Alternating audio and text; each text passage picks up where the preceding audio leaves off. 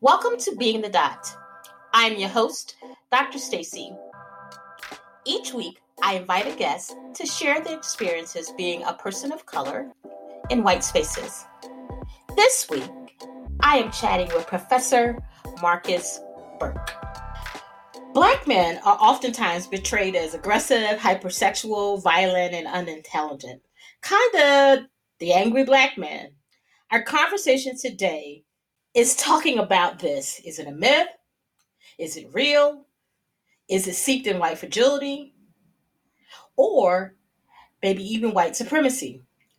Today's guest to discuss his experiences as he has coped and been treated or described as an angry black man. Our guest today, Marcus Burke, professor. Burke's debut novel, Team Seven, was published by Doubleday Books in 2014.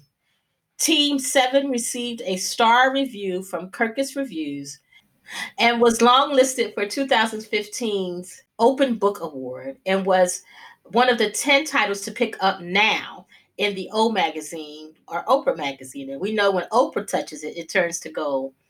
Burke was featured in the New York Times as a part of a cohort of 32 Black male writers of our time Burke is an assistant professor at Texas Tech University and is also on the faculty of the Mountainview Low Res MFA program.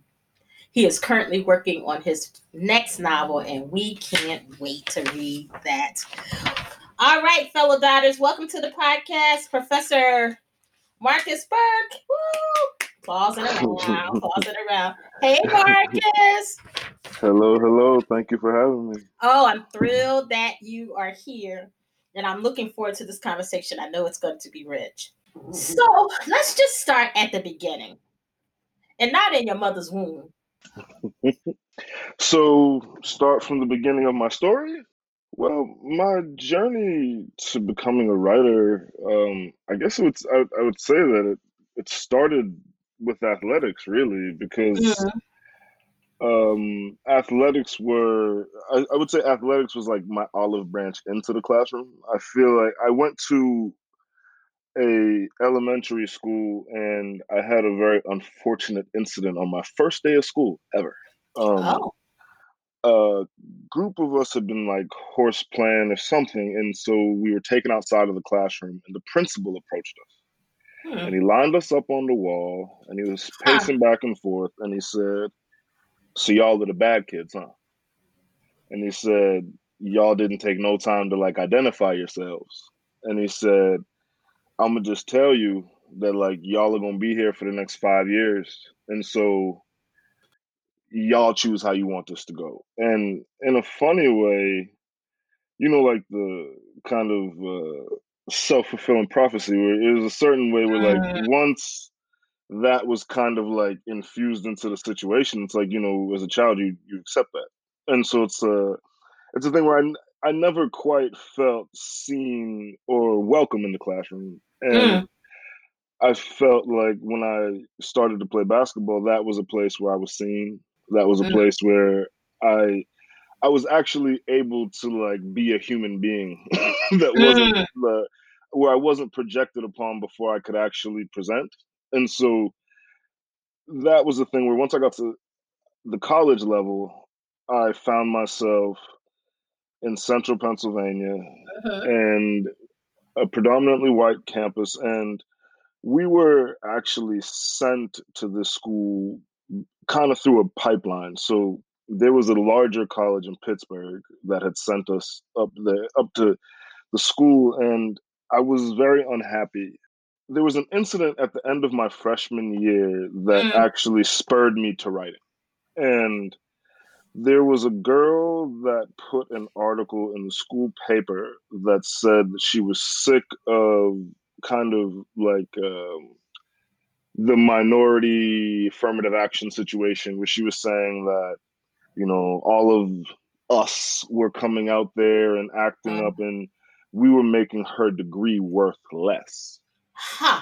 And she said that essentially she could say these things because she was a white Jewish woman that also happened to be a lesbian. and so she was otherized herself. So she felt like this was like a cookout conversation, and I responded. Actually. So this was in the student paper. Mm-hmm. It was in the student paper, and I read it, and I was so disgusted with what she had to say and her justification for what she had to say. Mm-hmm. Just because, you know, I was like, well, those are invisible differences. Mm-hmm. So, in a certain right, you can choose to be those things if people don't know otherwise.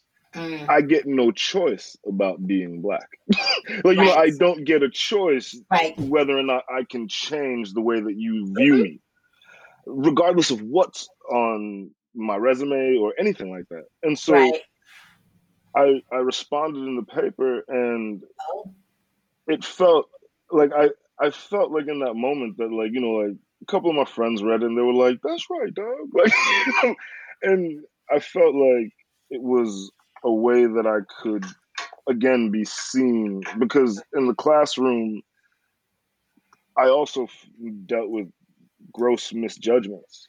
And so there was times that I feel like my educators were not really open to mm-hmm. me being included in the classroom where before I could even speak there was an assumption of like trouble or mischief and you kind of shut down after that. You know like when you just at a certain point you're like whatever. mm-hmm, and mm-hmm. really it was when I started to kind of take that power back is when I started writing actually. Just because it gave me a platform in which I could triangulate. And so, in a certain right, while I'm writing, you're engaging with an intellect on the page before you know anything. Mm. And so, mm. it's in a certain sense like, it's not like, I, I feel like when it comes to the kind of angry black man situation, I feel like in expressing myself, mm-hmm. I can do so eloquently on paper in a way that I'm not allowed to, or in a way that would cause me more complication in a white space. So what what when you read that, what what did you feel? Well, I felt like there was this assumption that there was an assumed superiority. Mm. And mm to me there was an assumed superiority based White supremacy.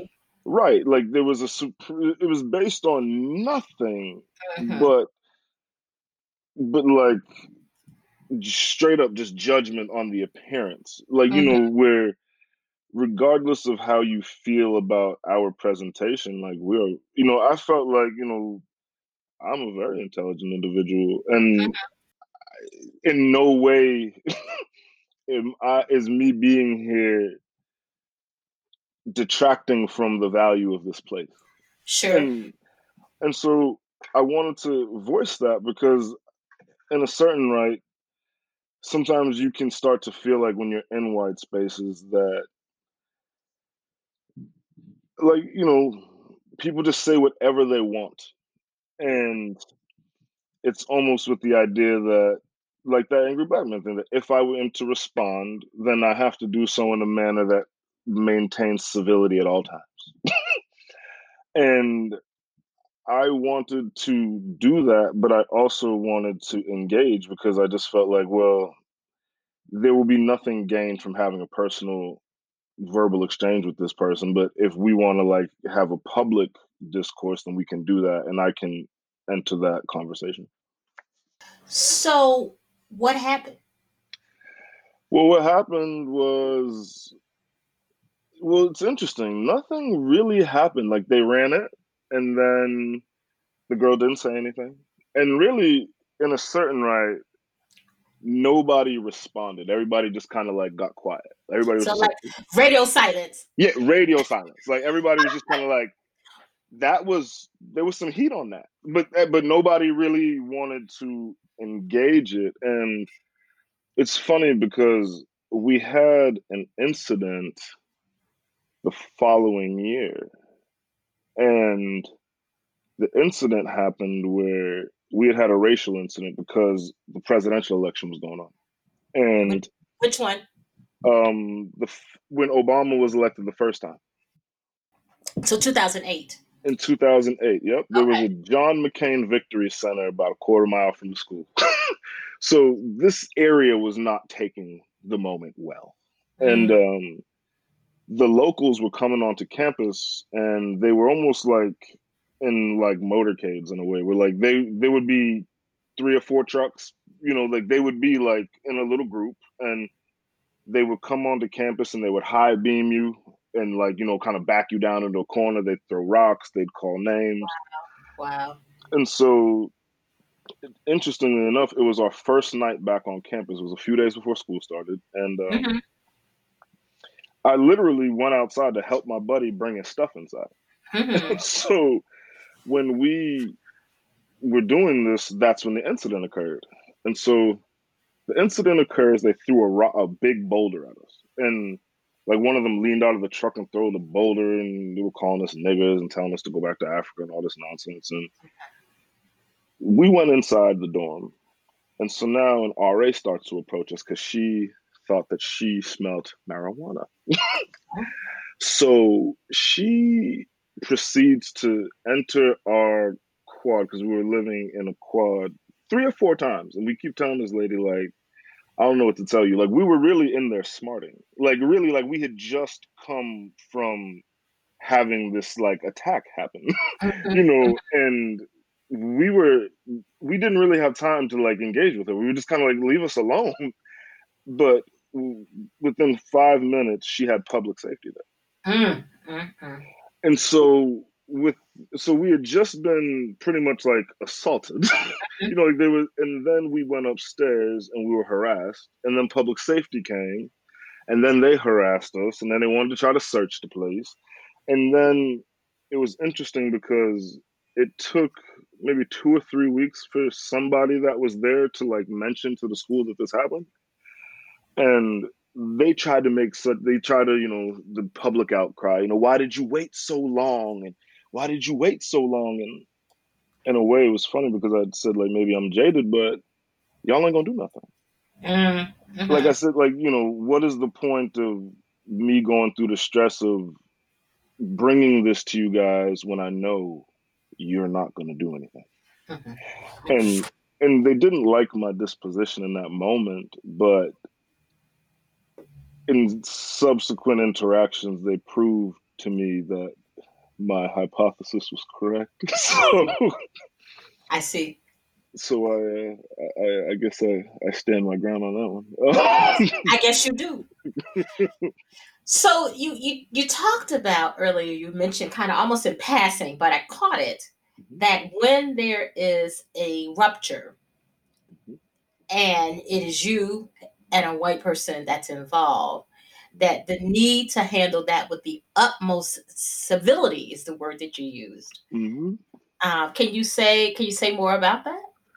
Oh, absolutely. I mean, I think recently I was in Denver um, doing some research, mm-hmm. and I was working on my novel. I was staying at a hotel, and it was a very nice hotel. and I was checking out, and as I was doing so, I come back into the room and the cleaning lady was already in there. Mm-hmm. And she'd thrown some of my things away. Mm-hmm. And so I said, ma'am, why are you even in here? Like, this isn't even like past checkout time. So mm-hmm. you're now throwing my things away. I can't, I, it was like a moment where I had a hard time taking account of like what was even missing. Mm-hmm. And, mm-hmm. and so when her manager came up, the first thing she said to me was, uh, now, now I understand something happened, but let's not take this out on her. Oh.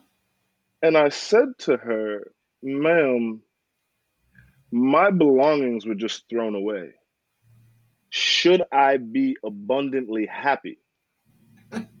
I said, however, the fact that that just happened I can't control the fact that you approached me with fear. Oh. And she said, and I said, yes. I said, there's no need for fear here. I said, I was wronged. Your job is to fix this, but you're afraid to do so because you want to try and police my reaction. And so basically, she was flustered. She went downstairs, gave me a handful of money, and I left. so, so, so, so you you walk into the room, and there's a Mhm. woman in the room. I Yeah. am assuming that this is not a woman of color. This is not a, a woman of color. No, Okay. And so- And so you go, your spidey sense is Yes. on now. And so now you're trying to take stock of what's happening. Now you find yourself in a hotel room. yes with, with- this woman. Okay. so talk me, talk me, give me a meta analysis of what was happening in that because now you're in a in a, you're in a very white space. Oh yes, I'm in, I'm I'm in a very white space, in an affluent white space. Yeah. And so Which which is that even more high, I was gonna say, which is highly Mhm. pressurized because Mm-hmm. of the way that as a black man, there's kind of two assumptions that will be projected upon you, which is it's a polarity, right? Which is either you're a successful black man or you're up to some nefarious business. Mhm. and because two separate ends of the continuum. Right, but at the same time, because they can't tell Mhm. which side you reside on, Mhm. the impulse is just to proceed to proceed with caution, which is just like, hello, Mhm. You know. With there's kind of like they walk on eggshells around you, and so in that moment, I was like, okay, I'm in this space with this lady, and it's gonna turn into a her word versus my word situation. So immediately I made sure that I put all of my luggage in front of the door so that it couldn't close. Mm. Because I was like, what's Wow. not gonna happen. Is this lady's gonna say that he came in here and scared me, threatened me. The list goes on for Mhm. what could be projected onto me in terms of what I did wrong. But but in that moment, there was just an entire negation of the fact that I had been wrong. like, But what part of what you did in that moment as well is to protect yourself that you started you started moving almost in the space of what Grier and Cobbs calls um, healthy cultural paranoia, yes, right? As a survival technique. yes, And my guess is that your your um, your presentation did not match your outside presentation did not match what you were feeling on the inside. I understood that regardless of what happened, my presentation of my case was going to determine how this is received and processed. Mhm. So if I come down here with fire, even though I'm 100% in the right, Hundred percent. they're not going to process what is being said to them because they're going to police the reaction first, which is you need to calm down. People are becoming uncomfortable. So it's already a thing that once you're wronged, you still need to make everybody feel okay about it. And that's what I was saying earlier. It's like a convention that like perpetuates like this maladjustment to bad behavior. because in a certain sense, I know within myself, like, am I supposed to be docile right now? Somebody just threw my things away. And like, would you, it's a human thing. Would you be mad? Like, Mhm. yes, you would be mad. But in a certain sense, if Biff or Rebecca or whoever of the uh, majority was wronged, they're writing reviews, they're up in arms, they want people's jobs, they want to know people's employee numbers, and and that's justified outrage. However, there's a certain also white privilege. right, which is a privilege, right? Because in a certain right, I'm not allowed to become upset because of the in like the inherent fear of my lack of control. So it's almost like they have this sleeping lion in the room. So then how do you, Marcus, Mhm. in that moment, what did you do um, to not modulate yourself, but to manage? Because my guess is that you had a little black rage going on. Yeah, yeah. Yeah, uh-huh, yeah, yeah. Uh-huh. Oh yeah, yeah. At the very least, some anger. yeah. hmm right? Mhm, Right. Yes, there was a growing amount of incompetence. I was not happy. I was not happy. right. Right. So what what so you protected yourself, hmm you stood your ground, hmm you called out the fear, Yes. Mm-hmm. and you what? Well, I call spreading the love. I call it spreading the love Okay. because y'all don't just get to make me feel like this. Mm, so to me, I'm just kind of like, well, if I have to feel like this because everybody else wants to feel like if I am in a certain sense restrained or if I am in some sense like contained, then everything will be okay. mhm, And I fundamentally reject that because to me, why is my discomfort everybody else's comfort? And if that's the case, then I've practiced avoidance in those moments where I really was like, in that moment, I was like, what is the fastest route to exiting this situation? Mm, Because to me, it's not even always about, I guess it's not even always about like the fight itself, it's about self preservation. mm, And I was really starting to look at it like, you know, in a minute, I'm just going to leave because I am a black man and I understand that if I find myself legitimate or illegitimately in a position where somebody calls the police on me, my life is in danger. that's a wrap. Yeah. And Very so quickly. and so in that moment you kind of have to think about like what is it what is it worth to you? Mhm, And mhm, really in that moment I was just like, you know, I have been wrong, but I'm a writer as well. And so I mean in those moments I feel like that is my sword, which is just okay, keep on. Like I will write all of this down. And like I I have the ability to reproduce this, and somebody that maybe has power that doesn't like this might be able to read this and respond with that power. Of course. Of course. And so no yelling. No yelling. Oh no, no No. yelling. Oh no. I mean, I think it's just the presentation of displeasure, which is just that you're not smiling Mhm, to accommodate their discomfort, mhm, mhm, and that's a that's a dangerous space to be in, though. Really, mhm. like in, in the United States of America. I mean, just because it does it just it doesn't matter what the truth about you is perception is reality.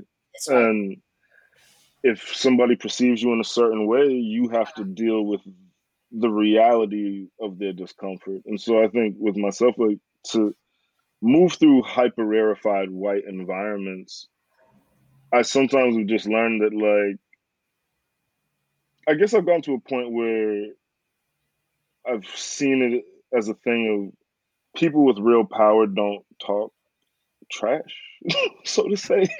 Okay. It, it's a thing to me for the powerless. Like, you know, you have you, can't do anything, so you're just gonna talk a lot. Like, Well, but but what you have done, you're talking. yeah, You talking tap tap tap tap tap on that computer. You're hmm talking, and the spreading the love is hmm my sense is that is that I'm not going to be the only one that is uncomfortable in this moment. That hmm I'm going to share some of the discomfort, particularly given that this is your responsibility. This is your this is you have ownership for throwing my things away, however mistakenly or whatever. But there's still ownership, and I'm not gonna hold all of this. I'm not going to eat all of this. right, and and I guess I just think if you begin to allow that behavior to happen, it starts to erode at your self worth, at your Mm-hmm. dignity, Mm-hmm. at your you know at your self esteem because Right. you start to think, well, maybe this behavior is for me, or maybe there's something about me that's Mm-hmm. encouraging this behavior. And Sure. I think I simply look at it as a violation and I hold it accountable. But you know, now that I'm a professional, I can't do that. I mean, I I'm a professor at Texas Tech, and I had a situation this year where I had a student in my class, and he was racist, and I think he also did not like the fact that he was being taught by a younger black man. He was older than me, Mhm. and he would challenge my authority in the classroom. He would try and condescend to the class, and he was really making himself a problem. And so one day I called him on it and I, I pulled him aside and he told me that um, the culture of my class was different. And now this young man came in my office and said that I need to remember that I'm the professor. I had to stop him right there. I Said, I do, and I'm gonna and I'm gonna tell you why. I said, I said, sir, don't ever remind me that I'm a professor while you sit in my office. Period. Like I was just like, you are in my office right now. My office because I'm a professor. so like on a base level, we're not gonna do that. And then he said, and you know, there's some pedagogy tips that I could give you. And I said, pedagogy oh. tips. Oh, I said, sir, you're a member of my class because you don't know and I know you don't know. So we're not gonna do that either. And I and I and I I gracefully got him out of my office. Now when I went to my colleagues, this was uh this was kind of like uh do, this was this was the moment of truth really, which is, you know, how are they going to respond to me? Because well, so now let's set the stage. You're a new professor. right? That this is not your first experience in the academy. That you've had multiple experiences. Oh, yeah. That even what you described during your college years, uh, Mm-hmm. that that uh, that the system has not showed up for you appropriately. Uh, and and so here you are. Let's see. Let's see what you're gonna do. So really, I noticed. So I had a colleague, and we were in an office pod, and she witnessed the exchange from her office, I see. and she text messaged me, and she said, um, "You don't ever have to put up with that. Tell that young man we have a meeting, and he needs to leave."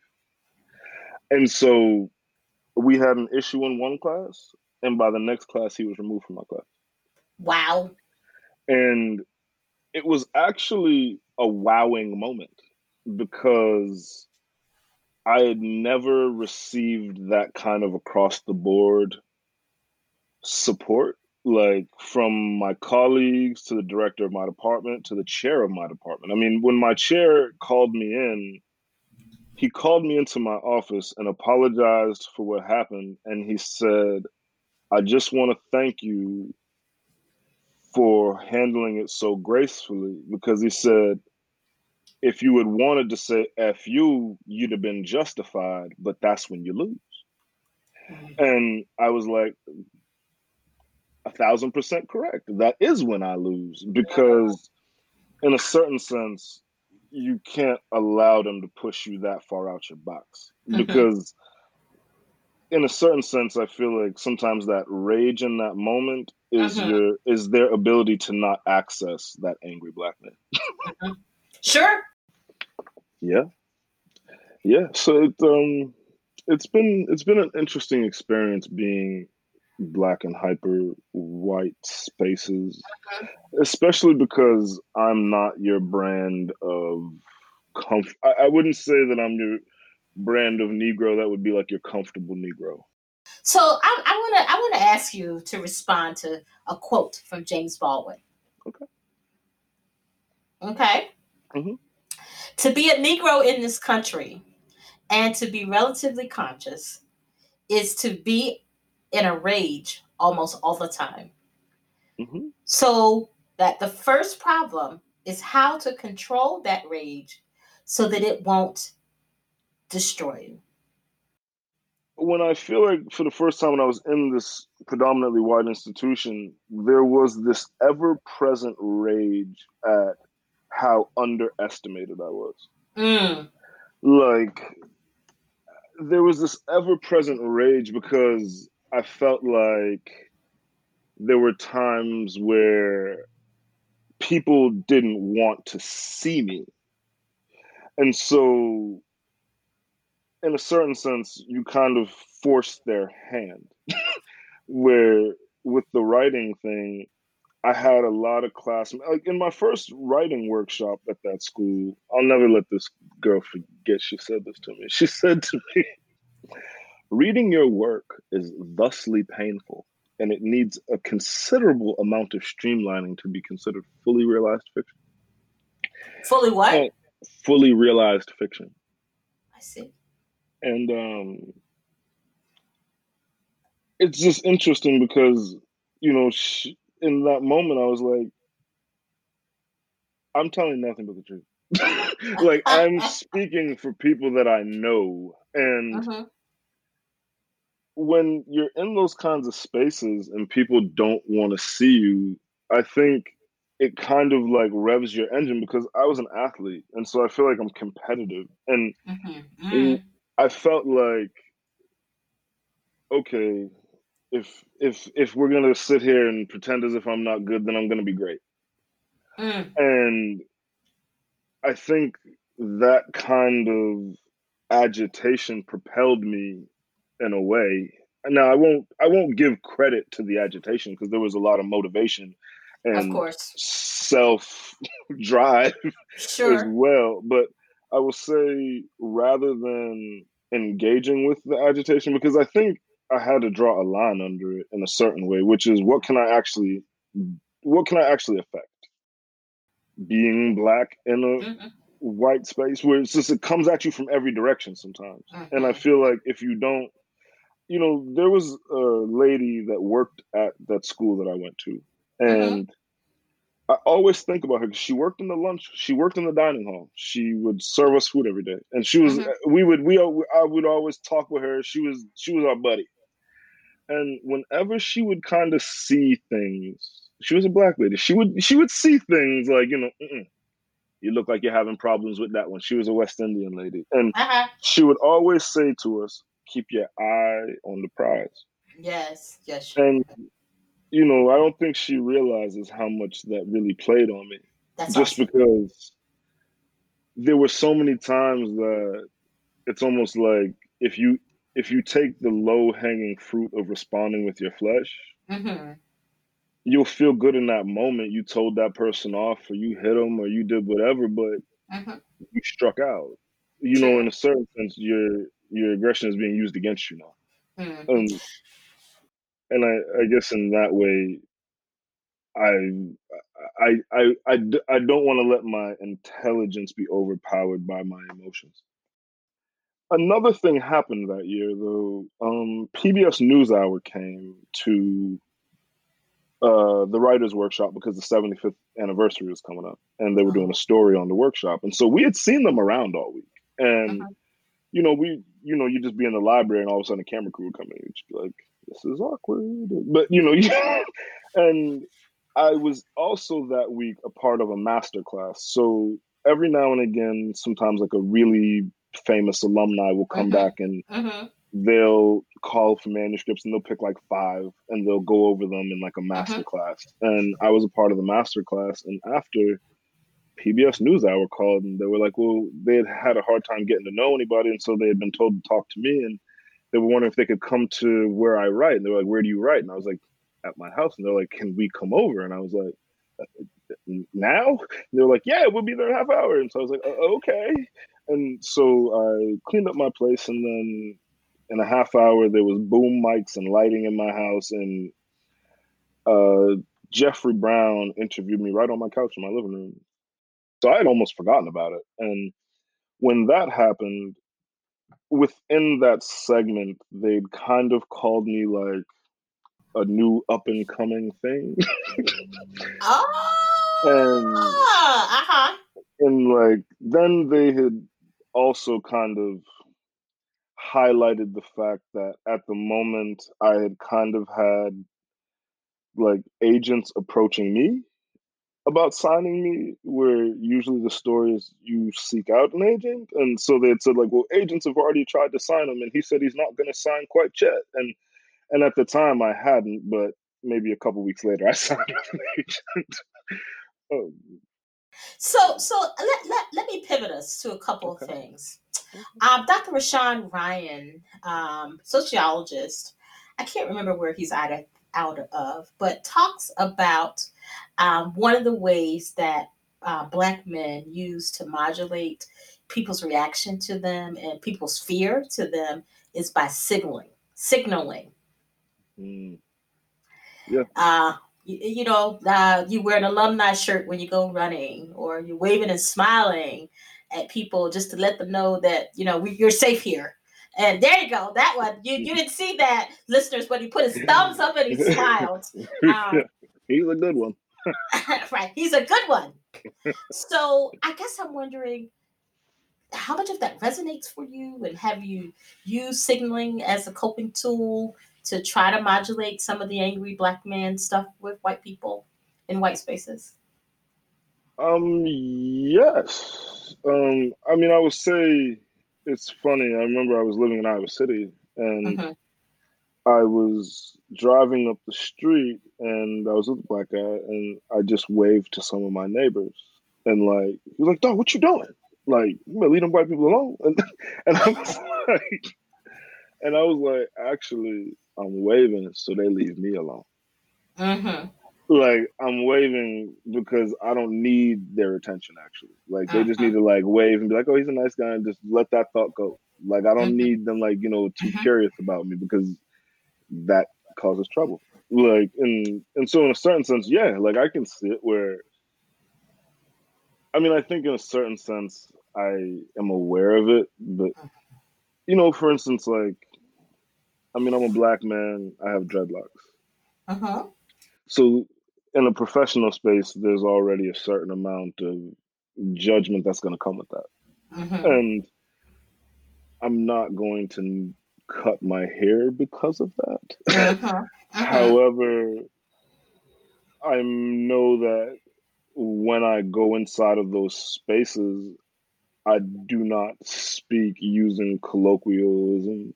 Uh-huh. I do uh-huh. not speak using slang. Uh-huh. Um, because you're giving you're giving into like what that image that predetermined image is already. And so uh-huh.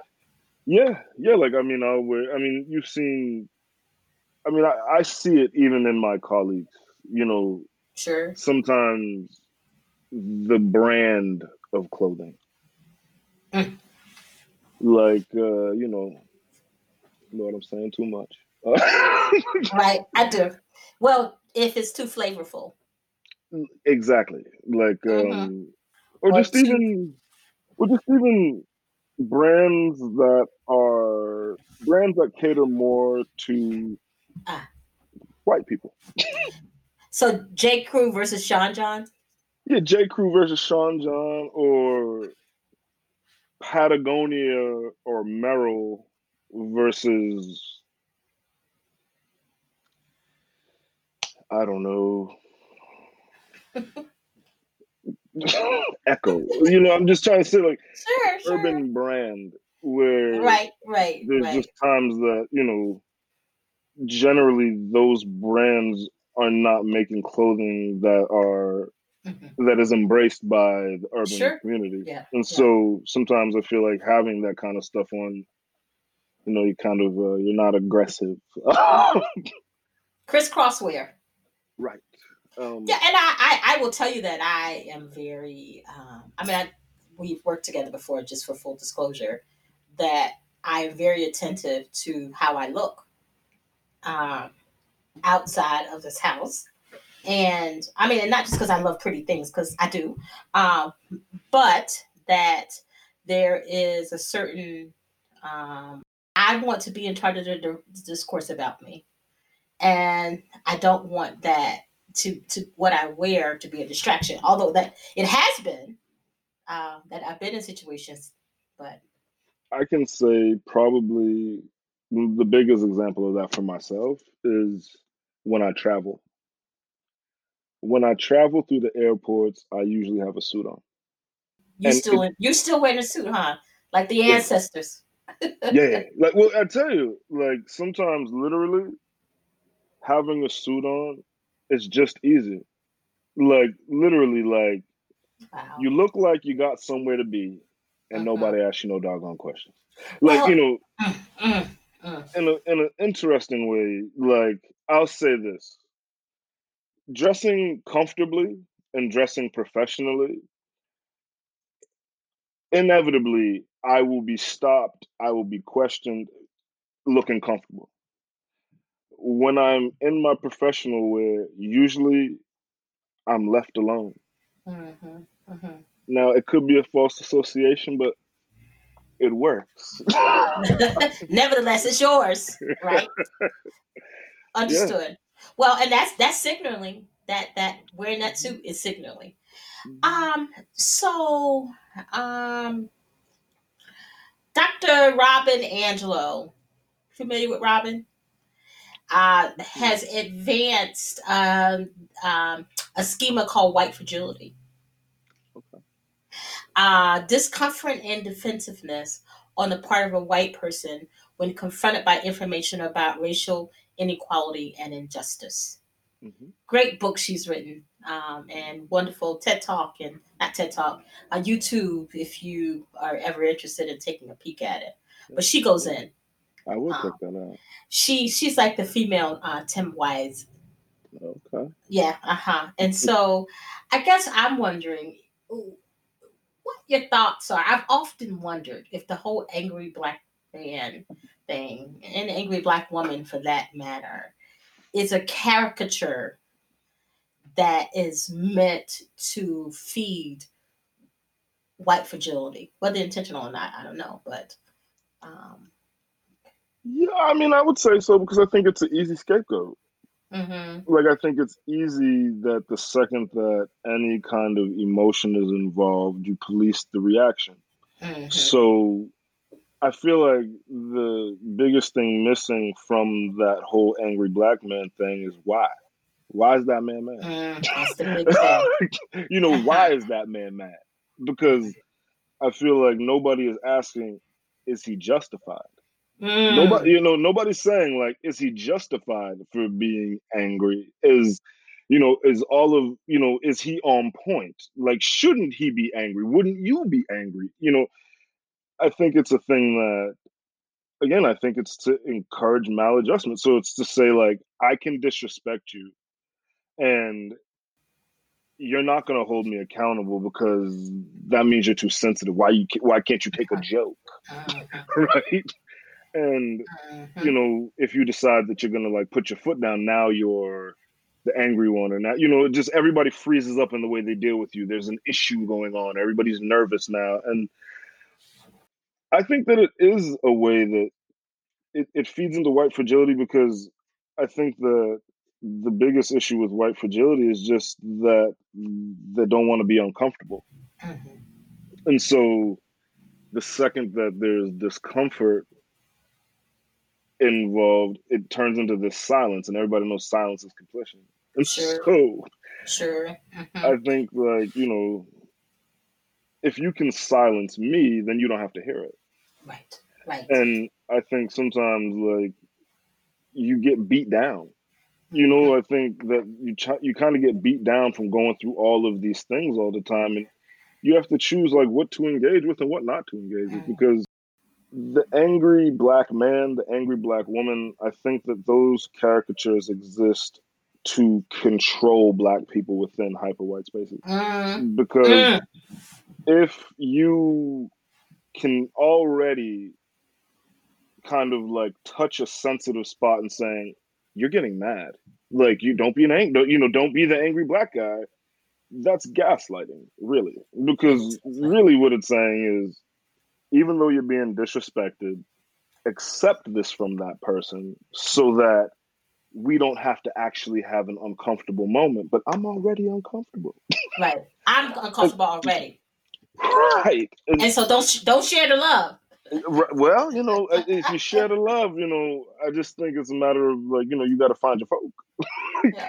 Just because I mean, institutions, man. So, I, so uh, what, what, what has been one of the most difficult situations um, with people treating you, accusing you, or you actually being angry um, that you've had to deal with? Okay, I was on book tour, and I was staying, and I'll say I was staying at the Eliot Hotel in Boston, and mm-hmm. one of the nicer hotels in Boston, and. Mm-hmm. I left one night to go to the little 7-Eleven around the corner to get a snack or something, and this receptionist saw me leave. Like I said goodnight to her. When I got back, the door is locked. She's right there. I'm pulling the door, and she's not looking, so now I ring the bell. Now she asks me what my room number is because it's a matter of public safety. After I'd been outside for 10 minutes. Mm. And that was another one of those moments where you're like, if I now go and complain, I'm like the crazy guy sure, that's like angry. Sure. But you know, I feel like sometimes there's I don't know. So people oftentimes not people, therapists, my type, oftentimes talk about anger being a blanket emotion. Mm-hmm. And meaning that it's, it's you can you can get angry quick, boom. But mm-hmm. oftentimes, if you lift up the blanket of anger, that may be disappointment or betrayal or mm-hmm. frustration or hurt or defensiveness or mm-hmm. um, those kinds of things, a, a myriad of other things. Mm-hmm. I guess I'm wondering, Marcus, as you think about the angry black man mm-hmm. or being angry at times as a black man, because I, mm-hmm. I think we've established that the angry black man is a caricature, right? Okay. Right. But you being angry and you're still black and male. How about mm-hmm. that? Right. When we lift up the blanket of the anger, what do you think is underneath it most? Confusion. Mm. And I say confusion just because there's kind of almost like an inverse dissonance, which is you understanding yourself, but not understanding why this individual is projecting whatever it is upon you and kind of you know aggressing mm-hmm. in that you know along those lines and i think oftentimes it's it's, it's confusion i think oftentimes it's almost sometimes like a certain kind of bafflement like i think unless you actually dealt with that kind of racism i think that kind of hatred isn't mm. real and i think sometimes when you really realize like true racists, like how much they really hate you. I mean, I think that like sometimes that's like um, you can almost be like a bit. As much as racism exists, I think sometimes it can still be surprising. Um, I think that there's a lot of pain under it. I think there's a lot of pain under it. I think there's a lot of hurt under it where, you know, there's a lot of guys that used to be charismatic that aren't really so charismatic mm-hmm. anymore. And I think it's just a matter of you get beat down, mm-hmm. man. Mm-hmm. Like uh I think that there's no way to not feel under attack mm-hmm. sometimes. Mm-hmm. And so when you feel like you're under attack, you're quick to go on the defensive. Like you become conditioned to like always have to defend yourself and and i think like that that can become like a heavy a certain kind of heaviness mm-hmm, to it mm-hmm, mm-hmm. just because you kind of always are ready to have your guard sure sure and, sure and i think that it can it can change the way that you relate to mm-hmm. people okay and and so i mean I think what's underneath it is really just a lot of hurt, a lot of anger, mm-hmm. a lot of confusion. Mm-hmm. I appreciate that. Yeah, a lot of yeah. So I'm aware that you have resources to help you to manage um, your reaction to other people's projection of anger towards you and your own actual anger. And so the pen you have, or um, you have the ability to, you have power in other ways in your life uh, social resources that you are staying at the high end hotel and not at the Motel Six, and uh, that, that that you are middle class. So I guess I'm wondering how you think that class does or does not mitigate people's negotiation of the angry black man. Honestly, I don't really think class can. I, I do not believe that class can shield you from that. I just think that in more rarefied environments, you have to be self protectionary because you have nobody sure. to refer to. So you really need to make sure this is like worth your time or that this is actually something that you're down to go to bat for. Because I think in a certain right, if you're going to go for it, you can't really care if they call you angry. Mm. Like I think in a certain sense, like, yeah, you're damn right, I'm angry. But like, you know, uh, any human being would be. Right. right. Right. Right. And, and I think if you just invoke the humanity of it, because I think that that whole angry black man takes the humanity away. Like I said, like why is he angry? Who angered right, him? Right. and you know, because the angry black man assumes that in and of itself, I woke up pissed off today. Mm and like and that there's it, it's not connected to anything. Right, like you just like I'm just ready, like I'm just mad because it's hot outside. No, that's not the case right. at all. And and I think the it's very difficult to convince people otherwise mm-hmm.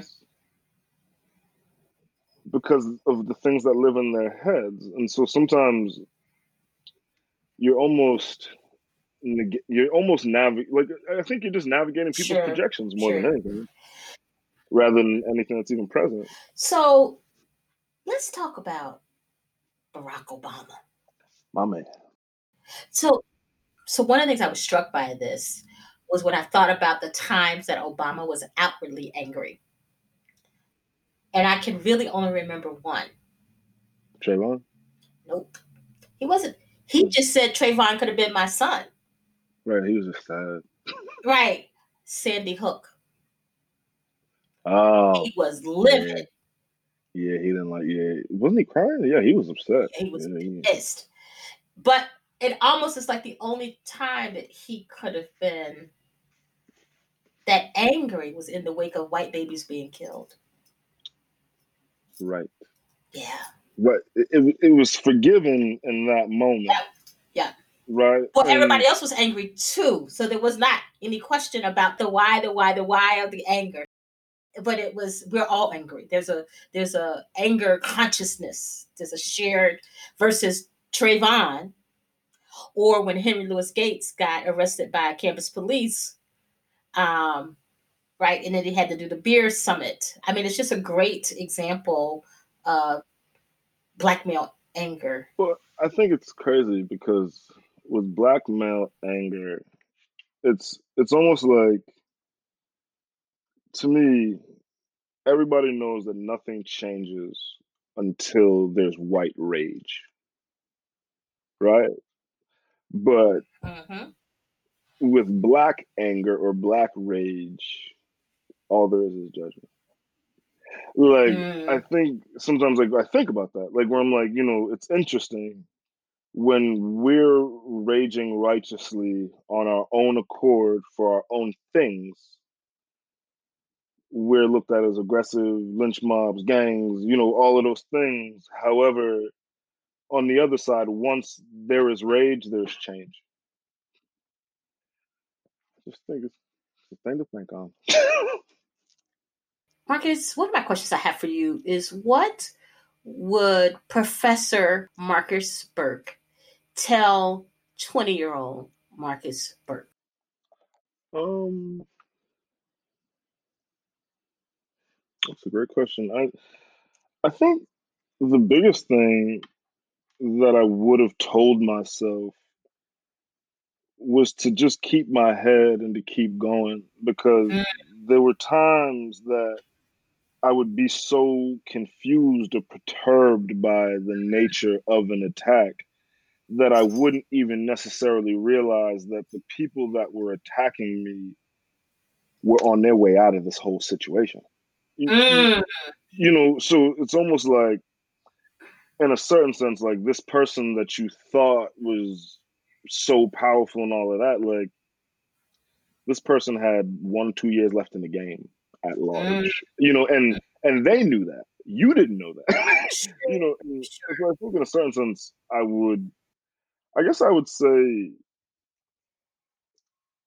to take more of what comes at you with a grain of salt. Like I think